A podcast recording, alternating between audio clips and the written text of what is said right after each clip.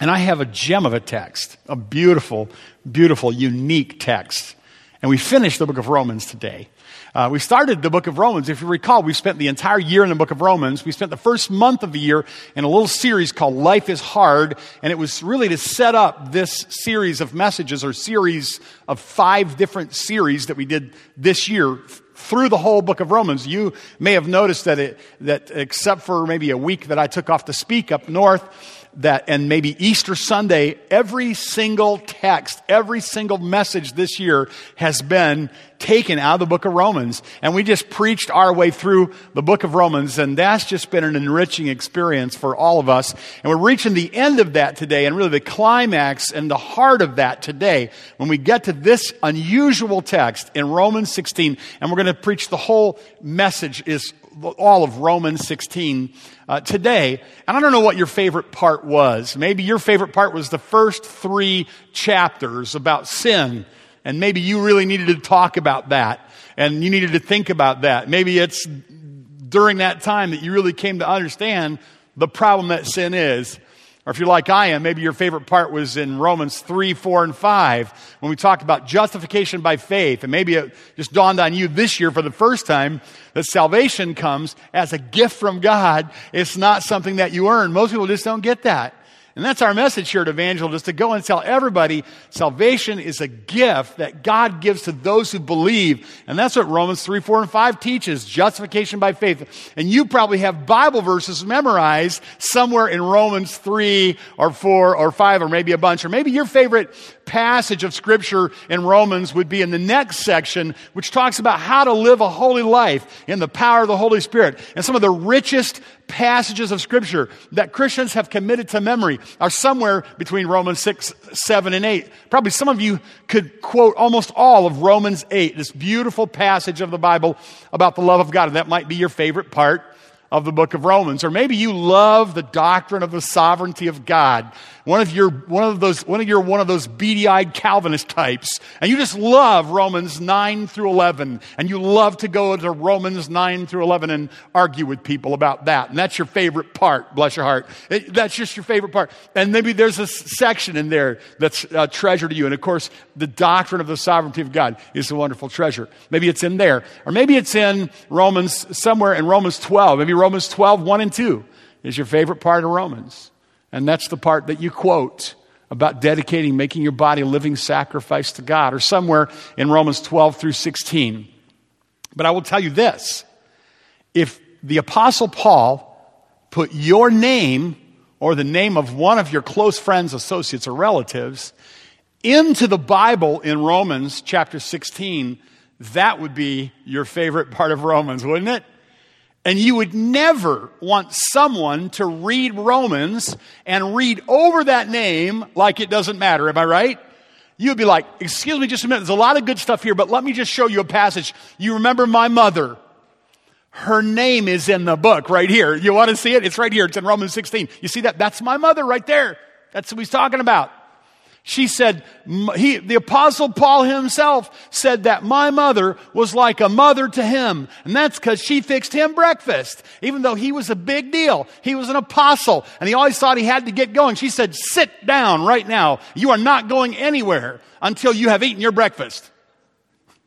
If your mother's name was in Romans, that would be the part you would cross stitch and hang on your wall. Am I right about that? Here's what happened. When I went to, when Lois and I had the privilege of going to Israel, something happened that changed my life forever. And here's what it was. I started to notice the places of the Bible like I never noticed the places of the Bible. Before, you know what I did? I would, I'm embarrassed to say this, but I would like read over the places of the Bible. Unless they were the kind of the big famous places like Bethlehem or something, I would go zip. I would read over the places of the Bible and I wouldn't orient myself to where this is taking place because I'm from Ohio. People from Ohio, they just think they were born in the Holy Land. They're like, I'm from Ohio. Why do I worry about anywhere else, you know? But then what happens, well, wait, have a witness, Wayne, yes. But then what happens is, you know, you kind of get around a little bit and you realize, man, there are some amazing places in this world. And, and there are people that live in these amazing places. And there's stories that spill out of these amazing places. And when Lois and I got to travel to the land of Israel, the land of Jesus' birth and ministry, Then, whenever I read my Bible, I look for the places. I, I think to myself, I remember standing in that place. I know what it looks like. I was there. And I never want to read over the places of the Bible again. Well, what I'd like to do today as we finish the book of Romans is I'd like to do for you what that trip did for me as in regards to the names that are listed in Romans 16. Because I've had the privilege of spending a few weeks just meditating on Romans 16, thinking about what I'm going to say to you about Romans 16. And what you'll notice in Romans 16 is it's a huge, it lists a whole bunch of people. There are three different sections in Romans chapter 16 of names. The first section in verses 1 through 16 is the, uh, the, the, names of Christians who are in Rome or in the church in Rome, and they're greeted by the Apostle Paul. He says, greet them. He commends them. He says good things about them. He says some really nice things about them. But it's a big, long list of unusual sounding names to us. And that's the first section. They're people in Rome that Paul is sending a commendation to, a greeting to. And so they're special to him. They're people he's never going to forget. Now, there's another section, and that's where it takes a little bit of a dark turn. In the next section, you're going to notice this in your Bible in chapter 16, verse 17 through 20. And it's interesting, this in verses 17 through 20, now he's going to talk about people there too, but he's not going to use their names. Now, he's not against calling people out, but he doesn't happen to do it here. He just g- gives a broad category of people who were not on the mission of Jesus, who were not under the mercy, but instead they served, instead of serving God, they serve themselves. And he warns the people to stay away from those people. He says, mark those people that cause that division and stay away from them. So you got section number one, verses 1 through 16, people that he commends. And he lists their names and he says a lot of cool things about them. Section number two, people that were doctrinally off the rails selfish, cause division, he says, pay attention, mark those people, and give them a wide berth. And he says some other interesting things in that little section there. But ever the gentleman, he just chooses not to use any specific names right there. And then he gives another list of names, and this is an interesting list. It's his team. It's the people that are currently with him, probably in Corinth where he wrote this, and he's sending a letter now to the Roman church, and he's mentioning all the people that are with him and, and that are with him on the mission of Jesus and with him under the mercy. And that's the best way to understand this. So, those in Rome who aided the mission of Jesus to all the nations and the glory of God, and they serve the Lord in verses 1 through 16.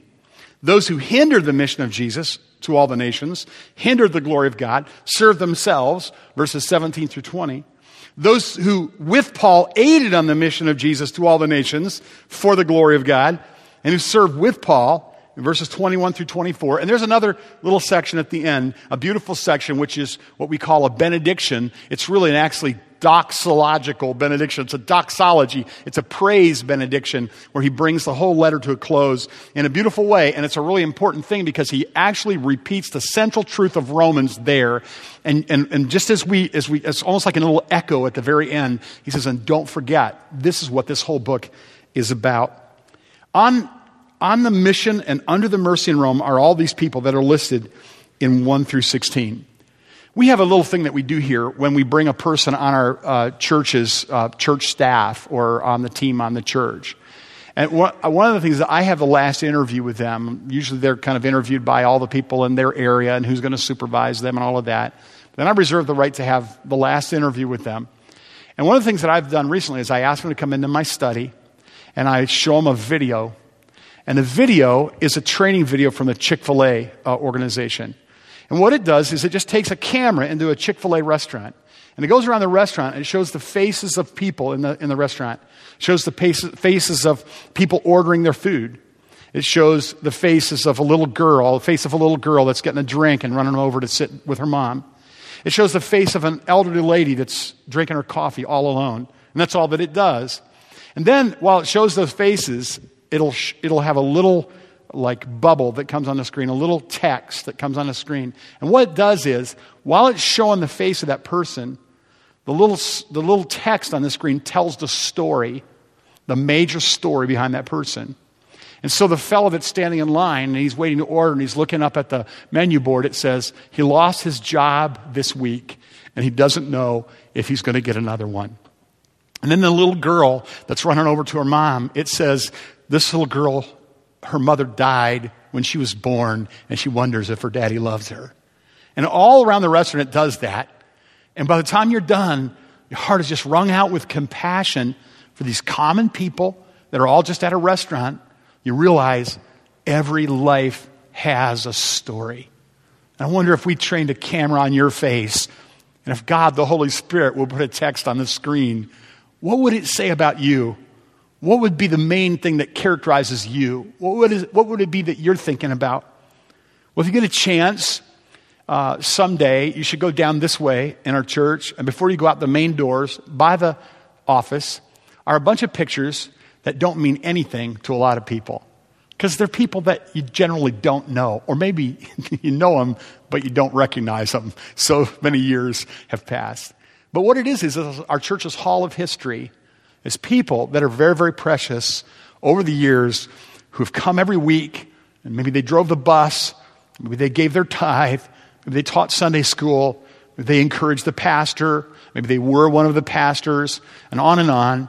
Maybe they're people who have strayed away. But you walk down the hall of history of our church, and you see these people in a very, the, the very uh, warm, uh, comfortable, beautifully well appointed building that we enjoyed worshiping in today is here because those people did what they did.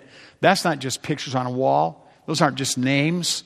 That's a sacred place. Paul is doing that with the Roman church here.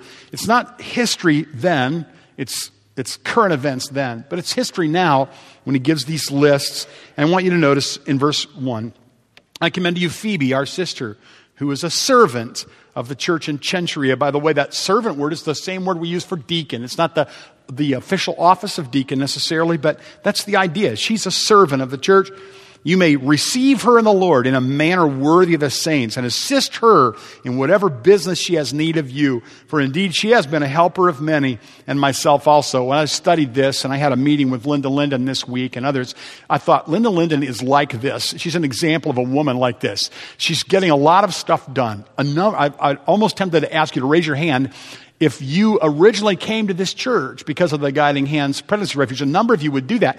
But she's the kind of person that takes too much upon herself. She would say that. She just takes a lot on herself. Paul has this Phoebe lady, and she's actually probably going to carry the letter to Rome. He says, I want you to receive her, and whatever you need from her, I want you to help her. You notice in the Bible, you know, authority and leadership goes to men generally. Of course, there's women that are in authority in, in certain ways. But in this case, the Apostle Paul is just saying to the men and the women of the church, look, when Phoebe shows up, you just help her. You do what she, you do what she needs because she's getting stuff done. And if you're a pastor, you know that any church worth its salt has many women like Phoebe who just get things done. And if you're a smart pastor, you say, hey, you help that lady. Whatever she needs, you help her. That's kind of what we've been saying here about Linda. We could say it about many of you. And then it says, Greet Priscilla and Aquila, my fellow workers in Christ Jesus, in chapter 16 verse 3. In, in, your version of the Bible, the one I'm reading in the New King James, it says Priscilla. That's actually carried over. In the original language of the Bible here, it says Prisca. In, in another place in the Bible, it's Priscilla. And what it is there is, that is in this particular case, Paul's just using a, a, a kind, common term like Charles is here today but we always call him Chuck. And that was um, uh, what, what, what the Apostle Paul did. Priscilla and Aquila, they are my fellow workers. And here's what he says they risk their necks for my life. They risk their necks for my life, to whom not only I give thanks, but also all the churches of the nations, of the Gentiles. He says, I owe them. They risk their life for me. And by the way, you all owe them too. You don't realize, but they had a lot to do with what you enjoy, just like I talked to you about our own church's hall of history there. And look at verse 5. Likewise, greet the church that's in their house. They hosted the church in their house. Greet my beloved Epaenetus who is the first fruits of Achaia to the Christ. And the first fruits, this is an area in Asia, modern Turkey. He said the first convert is always a significant person. The first person to come to Christ is usually the beginning of many others. He says, this fellow's name is Epaenetus. Greet him. I remember him. You understand, Paul's not been to Rome yet, but he has all these personal relationships with people that have traveled there. He's somehow gotten to know them. He says that, and likewise, greet the church in their house, greet my beloved Epaenetus, who's the first fruits, greet Mary, and again, he says of her, who labored much for us. Greet Andronicus and Junia, a couple. My countrymen, my fellow prisoners, who are of note among the apostles, who also were in Christ before me. He's talking about a couple here who are near associates of the apostles. This is kind of a big deal. If you knew people that hung out with the apostles, you might want to have coffee with them, right? Because they would have some interesting stuff to tell you. And this is true of this couple. That's what he says. Uh, he says in verse 8, Greet Amplias, my beloved in the Lord. Urbanus is a guy from the city. He's a town boy, which is really interesting next to our fellow worker in Christ, he calls him. And Stachys, my beloved, and that word means he's probably a country boy. So it's interesting he's saying, you know, there are people in the church that have that farm boy background, and there are people that were raised in town. It is the opposite here, is what he's talking about. And greet Apelles, approved in Christ, and greet those who are of the household of Aristobulus. Greet Herodion, my countrymen. Uh, greet those who are of the household of Narcissus, who are in the Lord. And, then in verse 12, it talks about Tryphena and Tryphosa. It's interesting. These are women's names. And what they, what they actually mean is uh, delicate and dainty. He, uh, can you imagine these, these twin girls named Delicate and Dainty? And what does he say about them? They labored hard in the Lord. Paul uses sort of a play on words. He says, Remember, delicate and dainty, those hard worker girls. And if you've been around the church, you know that's the way it works. Not necessarily always the young or the strong or, or the ones you would expect. Often it's just people that labor in the Lord that are just kind of unusual kind of people. And yet, that was what he said about them. And greet the beloved Persis, who labored much in the Lord. Have you noticed how often he talked about work and labor and worker and labor and labor. You see it in verse 3, verse 6, verse 9, verse 12, uh, uh, two times in verse 12. Paul is talking about the, he's all obsessed with the mission of Jesus, getting the gospel to people and getting people living under the mercy. And he's saying what really matters in the world is the people who labored in that cause. And I'm listing the names of people who sacrificed, who gave, who labored in the cause of getting people under the mercy, uh, who are on the mission of Jesus. And then he says something really interesting. He says, Greet Rufus, chosen in the Lord, and his mother and mine. In the Gospel of Mark, which is sent to Rome, he talks about Simon of Cyrene. And most Bible scholars believe that Rufus was his own son. And this is the one, Rufus's mother was like a mother to the Apostle Paul. And I don't know what that meant. Maybe she showed, sewed on his buttons, or maybe she cooked a, a good breakfast, or, but somehow she mothered uh, the Apostle Paul. Rufus, whose father carried the cross, and Rufus' mother, who was like a mother to the Apostle Paul. These aren't just names. These are stories of people who forwarded the mission of Jesus, people who helped other people get under the mercy, who themselves were people who lived under the mercy of the Lord. And then there are names that don't have any name, don't have any stories associated with them. When you arrive at a passage like this, one way to approach it is what does it say about the people? Some of them doesn't say anything. Another way is what does the name mean? Like Tryphena and Tryphosa. What does their name mean? Is it male? Is it female? What does it mean? A lot of these names are slave names. And the people that made up the Roman church, many of them were not like moneyed, wealthy, powerful people. They were slaves or they were, uh, they were freed from being slaves. And, and uh, in this case, though, there are a list. The other way you can do is you can find did they occur anywhere else in the Bible, like Rufus occurs in Mark and so forth, or, or uh, Priscilla and Aquila, or Prisca and Aquila here. Uh, another thing you can do is you can take some uh, educated guesses, which is fun. You don't want to make that walk on water, but it's fun to take some educated guesses. But in the case of verse 14 and verse 15, you have the names of people who don't appear anywhere else, and there's no commentary given. They're just the rank and file folks, as far as we know. And their names are listed here, though, so it's important. And in churches across Christendom for thousands of years, people have stopped and tried to pronounce these names Asyncritus and Phlegon and Hermas and Patrobas and Hermes and the brethren who are with them. And greet Philologus and Julia and uh, uh, Nereus and his sister Olympas and all the saints who are with them. And then it says this greet, and don't, don't do this yet, I'm, i need to explain it. Greet one another with a holy kiss. Uh, don't just like pick out a pretty girl and kiss her and say you had biblical. That's not what the passage is saying here. It's a good idea, but you probably don't want to do that. Yeah. What, what it means here is that they really have a sincere, warm, personal, culturally appropriate greeting, greeting of the holy kiss. Probably you're aware that there are some groups of Mennonites and beachy Amish people and Amish people that they try really hard to be biblical literalists. We are too, but they've really gone to great lengths to be biblical literalists. And so they actually do greet one another with a holy kiss on the lips. Men kissing men on the lips. This is the only reason I'm not Amish right there. I just, I, I just don't want to have anything to do with that. No, I'm just kidding. But also, they have to work really hard. It just doesn't seem like a good idea there either. Uh, anyway, and and riding a bike in the winter. I mean, there's just a lot of things about that, that, that but they eat well. But anyway, uh, but I had a friend, and his name was Gary, and Gary had this awesome beard. He's a great guy, and, and he, he, had a, he just had a great, great, good looking beard. And um, we were reading some books and we stumbled across this guy that kind of started this sect, kind of a, he was a Baptist guy that left the Baptist church and started kind of a quasi, kind of plain people, Amish kind of a sect. His name was Denny Kenaston. He's a good guy. He's with the Lord now.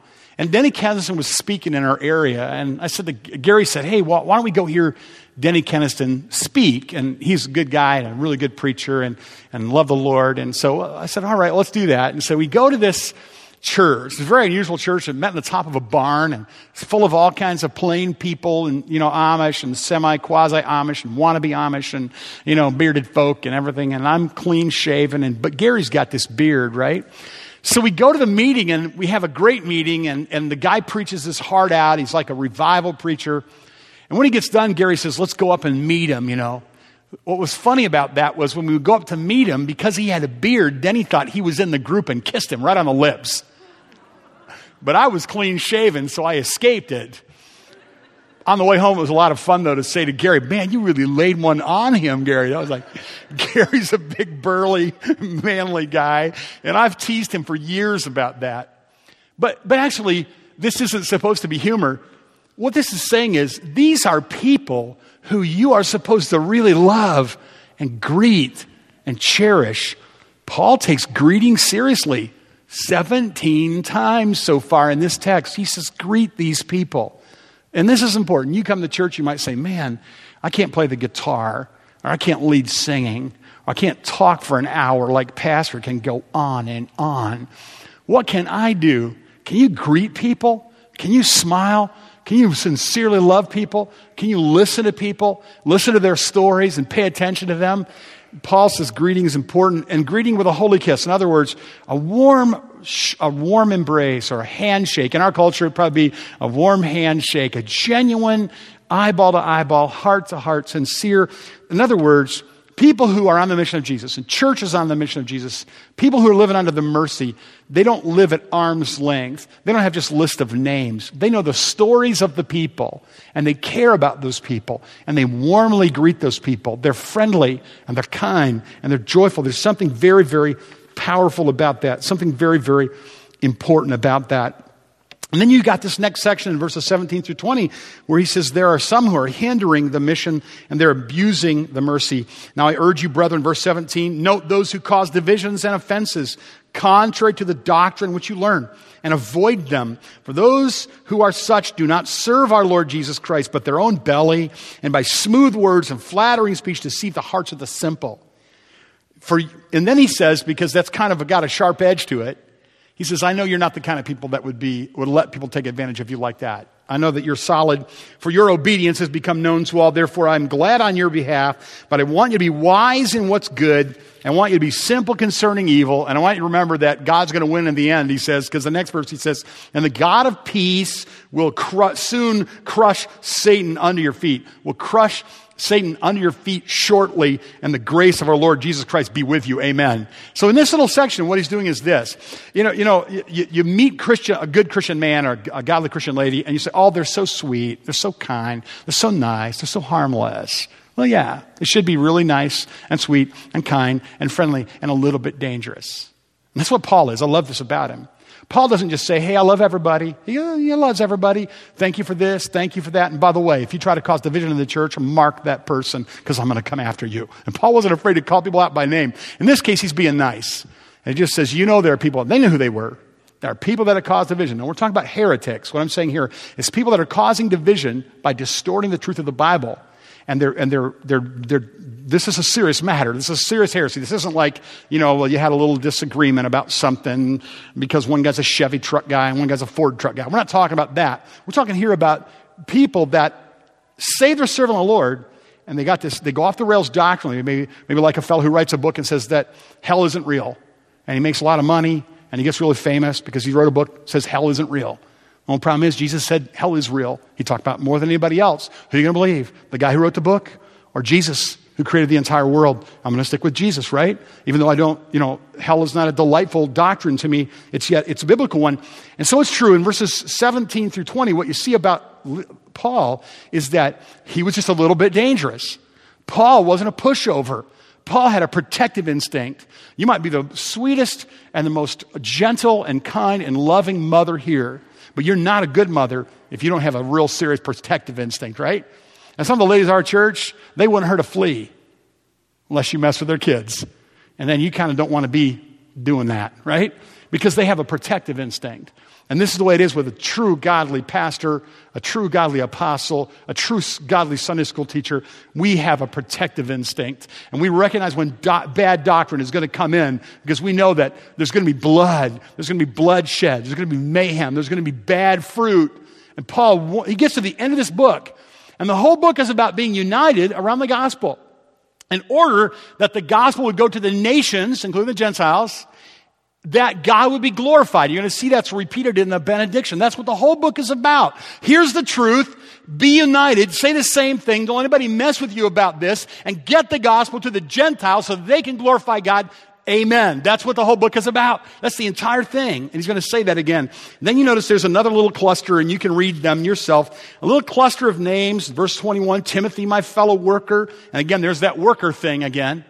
Verse 21, Lucius and Jason and Sosipater, my countrymen, they greet you. And, and this is a neat one in verse 22. Tertius was his amanuensis. He was the guy who was his secretary. Paul didn't pen the book of Romans. He wrote it through an amanuensis, a writer, a secretary. His name was Tertius, and he gets to write now, I'm personally greeting you now. I'm writing the letter. Really kind of cool. If that was me, I'd be like, see that? I wrote Romans. Paul told me. God, the Holy Spirit, and Paul told me, and I wrote it down. That's my name right there. It's kind of cool. And, uh, and then Gaius, my host, and the host of the whole church greets you. Erastus, the treasurer of the city, another place. There's some ancient things that have survived. You know how some men in the church are good at money and they're good at uh, arranging, you know, they're, they're just organized. The church depends on guys like that. And this guy was also not only good at money, but he probably had some of, of, his own. And in another place, there's an excellent uh, inscription where uh, he, it's likely that he actually, at one point, this inscription says that he actually donated pavement.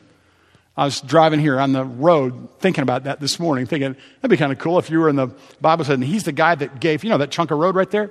He paid for that. He donated that.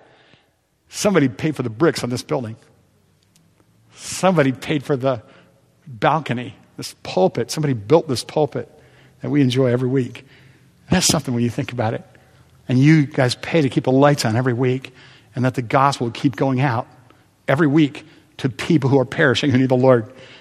I wish I could put your name in the book, but I will tell you this God never overlooks that, and He records every gift, He records every single name. He never forgets you if you are helping on the mission of Jesus, and He never forgets if you are hindering the mission of Jesus. And this is the point of Romans 16. So you have this beautiful, beautiful passage which gets to the benediction. He says, um, and by the way, I, I was uh, last night, you know, I was gone, and I was at my brother Kevin's church. He's a pastor in Higgins Lake for 12 years, and he got called to church in uh, central Michigan, there, uh, Mount Pleasant um, and the family all kind of converged there last Sunday night for his installation service. And the first guy that I met was a man who was making his way slowly across the parking lot with white hair. His name was Du Bois. He was 96 years old. Have you met him, Pastor? You're nodding. He's 96 years old. I told you about that. He's 96 years old, and he was one of the pastors. He pastored the church from 1951 into the 60s.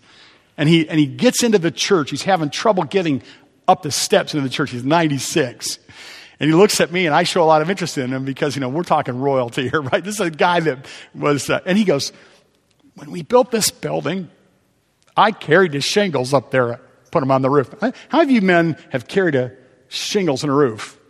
Yeah, look around. If you're strong enough to carry shingle, shingles on the roof, then you know, I don't want to tangle with you because that's, that's, it's, you know, it takes balance, it takes strength.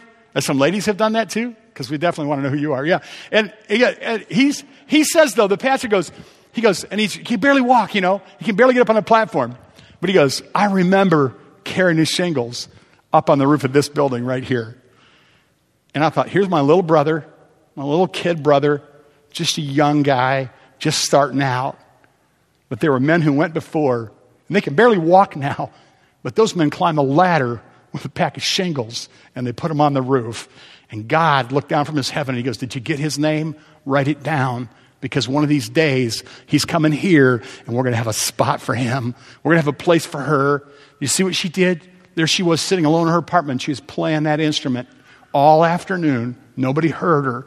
Once a week, when they stop and they have the offering, she played that song for us. Did you get her name? Write it down. I want you to have her name. I don't forget names. That's not the way that I am. This is what God is telling us right here. On the way home from that meeting, Hope started to tell me a story. Our daughter, Hope, 15. She started to tell a story about a girl that she was having a conversation with. It was kind of a cute story. She went right, we went in and Lois was taking pictures and I was jawing with everybody and Hope went to talk with that girl. And there she stood, just talking with that girl. I noticed all evening when you look around that she was standing there talking to that little girl. And in the, in the service, and after the service, they had a fellowship time. I looked over, and Hope was talking to that girl. And I thought, what are they talking about? Makeup, stuff that girls talk about, hairdos, you know. And uh, probably you were talking about that a little bit, I imagine. Yeah. Uh, but on the way home, this story comes out. Hope was getting the backstory on that girl. It was kind of cool. It's like, oh, wow. She said, hey, you know, she was saying this and that. There were things about the girl that are really obvious that if you knew the girl, they just, they're very obvious. But then you'd kind of wonder, why are those things true? You'd have to know the story behind them. And Hope was kind of gathering that story. And then I took a phone call, and Hope got quiet. And I had a lengthy phone call. And then Hope started to tell the story again. And Lois took a phone call and kind of had a lengthy phone call. And I noticed as soon as the phone call was over, Hope started back into her story again. And she finished that story. And I realized that that night, driving across our state, Hope has crossed over. She may maybe crossed over before, I just never noticed it. She crossed over into an area of maturity where she was listening to the story behind what people did. And she was capturing and gathering that story. And that person was important to her. And that person was important to God. And there was something that she could do to help that person. Look around this morning. Every person sitting in this room has a very important story, and their name is precious to God, and they will be on one of those lists. I helped the cause of the mission of Jesus Christ. He hindered the cause of the mission of Jesus Christ. Think about this when we talk about praying for our missionaries, and we often say we pray for our missionaries, but what if I were to say to you, so do you know the names of this particular missionary, and do you know their kids' names? And can I just ask maybe three things? What are their names? What are their kids' names? And what would they tell you if you asked them, How can I pray for your kids? Would you know that? Here's what I think a lot of us kind of wouldn't know that. And so when you think about it, the Apostle Paul was a missionary, and he had the backstory on these people. He knew their names, he knew stuff about them. Why was that? How could Paul just go, oh, remember their, uh, uh, you know, remember them and them and them and them and them and remember that time with them and them and write them down? How did he do that? Here's my theory. Here's my theory. Paul prayed for them and he had them on the tip of his tongue because he always prayed for them. He always said that in his epistles too. And when I go visit with my dad, I, when I leave, and he prays. And he doesn't pray for his own kids. He prays for his grandkids. He prays for my wife's sister's kids by name. One day it just choked me all up when my dad prayed for my wife's sister's kids by name. I thought, oh my goodness, he prays for them by name. And I want to be that kind of a guy. Why don't we as a church make sure that every one of our missionaries' kids' names are known and that we pray that we, that if you're in a group of Bible study or a grow group or an ABF or a small group of any kind that, or even a choir, whatever you're, that every group in our church, if you haven't already done it, adopt a missionary family so that you could say, what are their needs? Are their kids' names? were they praying for their kids? Find that out, pray for them, and do whatever else the Lord tells you. And like in a couple weeks' time, see Pastor Birch about this because he's kind of heading this up. See him if you're in a group of any kind a choir or a grow group or, a, or a, a, Bible study and you haven't adopted a missionary family yet, please go to Pastor Birch, ask him what missionary families are available and adopt them. And let's knock this out in like one week. All right. So then Pastor Birch can come and say, Hey, we've got them all adopted and all of our missionaries are getting prayed for.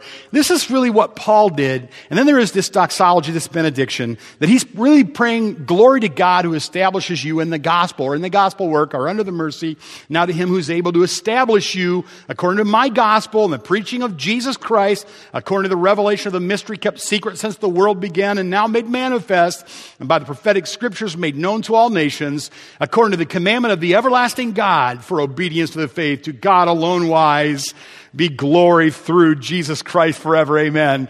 In which this doxology and this benediction, Paul just circles back and he restates the central truth of all of Romans when he says, I want you all to be united so that God will be glorified through all the nations coming to Christ through my gospel.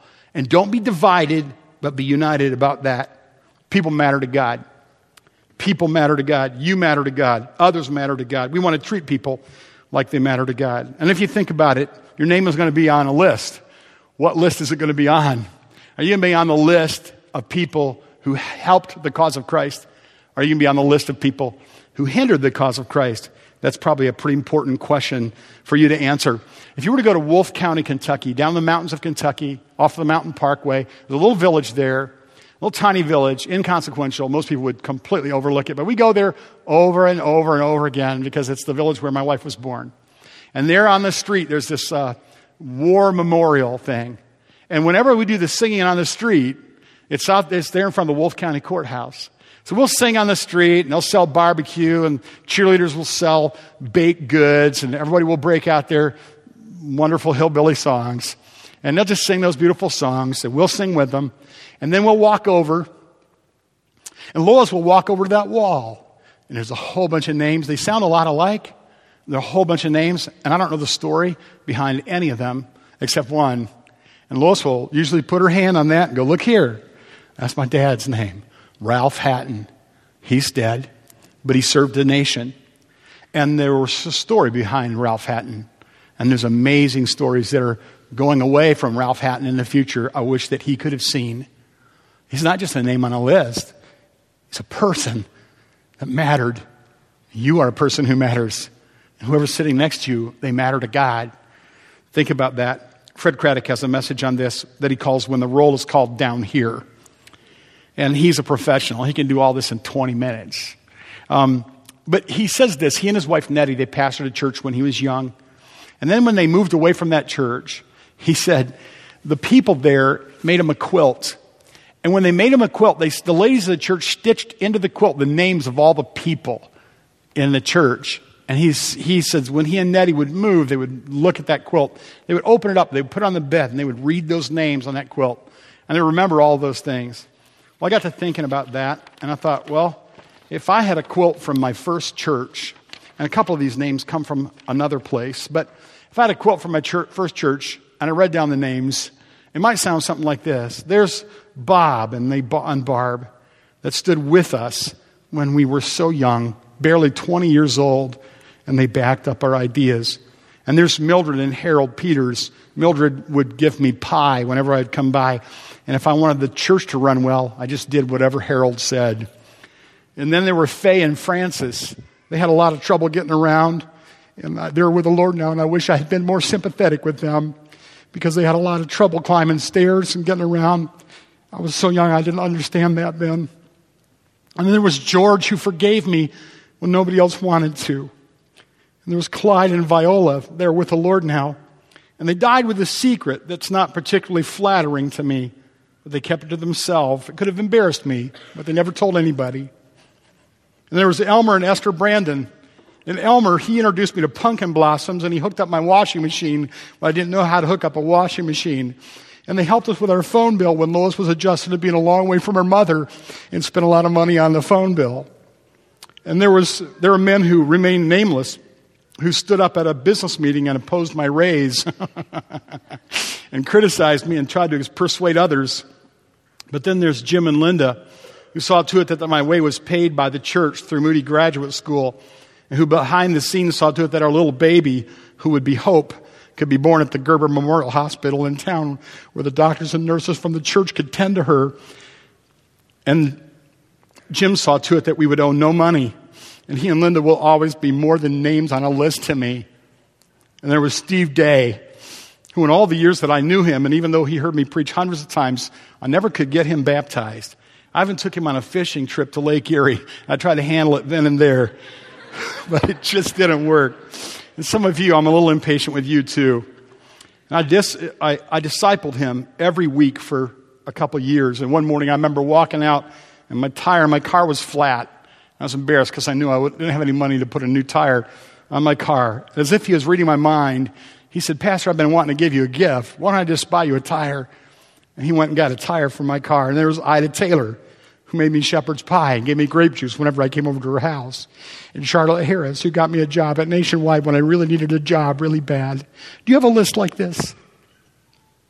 Do you have a list of people who are precious to you? Are you on a list like this? It would be a good thing for you to have a list like this and to live in such a way that you are on a list like this. Wouldn't that be a wonderful thing? Fred Craddock, in his message on Romans 16 that I referred to earlier, he ends it with this story. He says, Imagine that you take your list, like they had in Romans 16, and you take it with you to heaven. And and at the gate, they say, Hey, you're not supposed to bring anything here. Remember, naked, you came in naked, you a return, and you go, Yeah, but I got this list, and I'm wondering about these people, because if it wasn't for them, I don't think I would be here. And let's say they take your list and they look at it, and they would say something like this Oh, yeah, I recognize every one of those names. On the way out here, I saw a bunch of them. They were getting together. They were painting a big sign, said, Welcome home. Amen. Let's pray. Heavenly Father, I pray for anyone outside of Christ who would be here today, and it's just like they've been kind of looking into a warm family room and wondering if they can be a part and help them to see that if they repent of their sins and trust in Jesus Christ alone, they can be part of a forever family, names written in the Lamb's book of life, and a place in heaven forever. And I pray that we would be motivated to be the kind of people whose names would be in the first part of that list laborers, servers, workers, under the mercy, on the mission in Jesus' name we pray. Amen.